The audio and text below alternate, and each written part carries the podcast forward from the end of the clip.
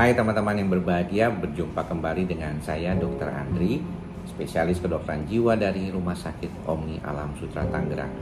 Pada kesempatan kali ini di akhir pekan, saya ingin membahas sedikit ya terkait dengan kata-kata yang sering saya sebut yaitu ikhlas. Nah, kenapa saya bilang nih?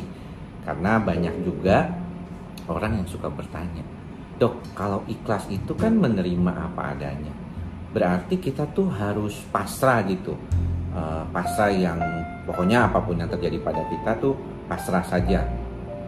Kalau saya jawab mungkin ada benarnya. Kenapa saya bilang mungkin? Karena kata ikhlas yang dimaksud sebenarnya adalah kita menerima dulu situasi yang terjadi pada diri kita. Kita tidak menolaknya ya. Kita tidak melawan. Mengapa karena kalau kita melawan, kita merasakan adanya tahanan, tekanan, stres yang membuat bahkan kita nantinya malah makin tambah cemas, makin tambah depresi, makin tambah kesel, ya. Nah, kalau misalnya demikian, maka cara kita menerimanya itu adalah bagaimana kita melihat bahwa apa yang terjadi itu memang seharusnya terjadi namun nanti ketika kita menyadari hal tersebut bisa kita ubah atau kita olah, maka kita bisa melakukan sesuatu untuk membantu kita mengatasi hal tersebut. Jadi misalnya nih contoh, teman-teman mengalami masalah ya dalam kejiwaan, mengalami gejala-gejala kecemasan, depresi, ya. Anda tidak bisa ikhlas menerimanya saja. Pasrah deh, ya saya nggak mau ngapa-ngapain. Habisnya udah dikasih seperti itu ya sudahlah. Tidak. Tetapi anda berupaya untuk memperbaiki. Tapi anda terima dulu nih oh iya saya sedang mengalami cemas. Saya sedang mengalami depresi. Ya saya mengalami psikosomatik.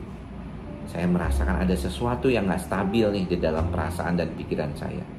Saya terima itu dulu Kemudian saya berupaya untuk mengatasi hal tersebut. Dengan cara apa?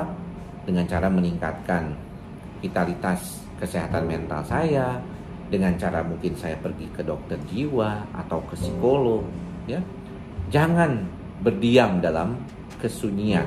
Nah, seperti apa yang di dalam tulisan di buku apa di t-shirt saya ini.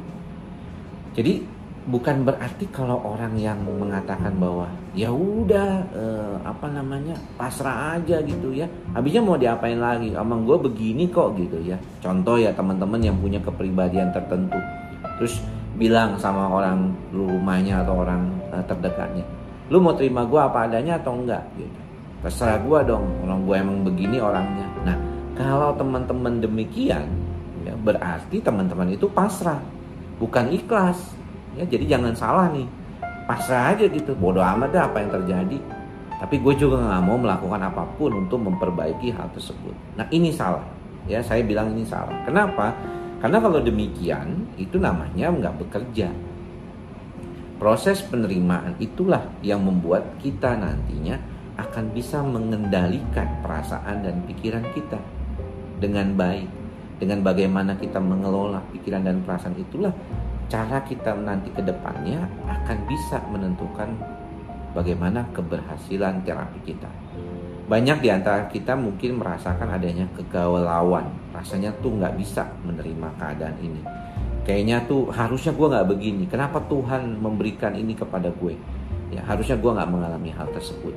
Nah ini sebenarnya kurang keikhlasannya.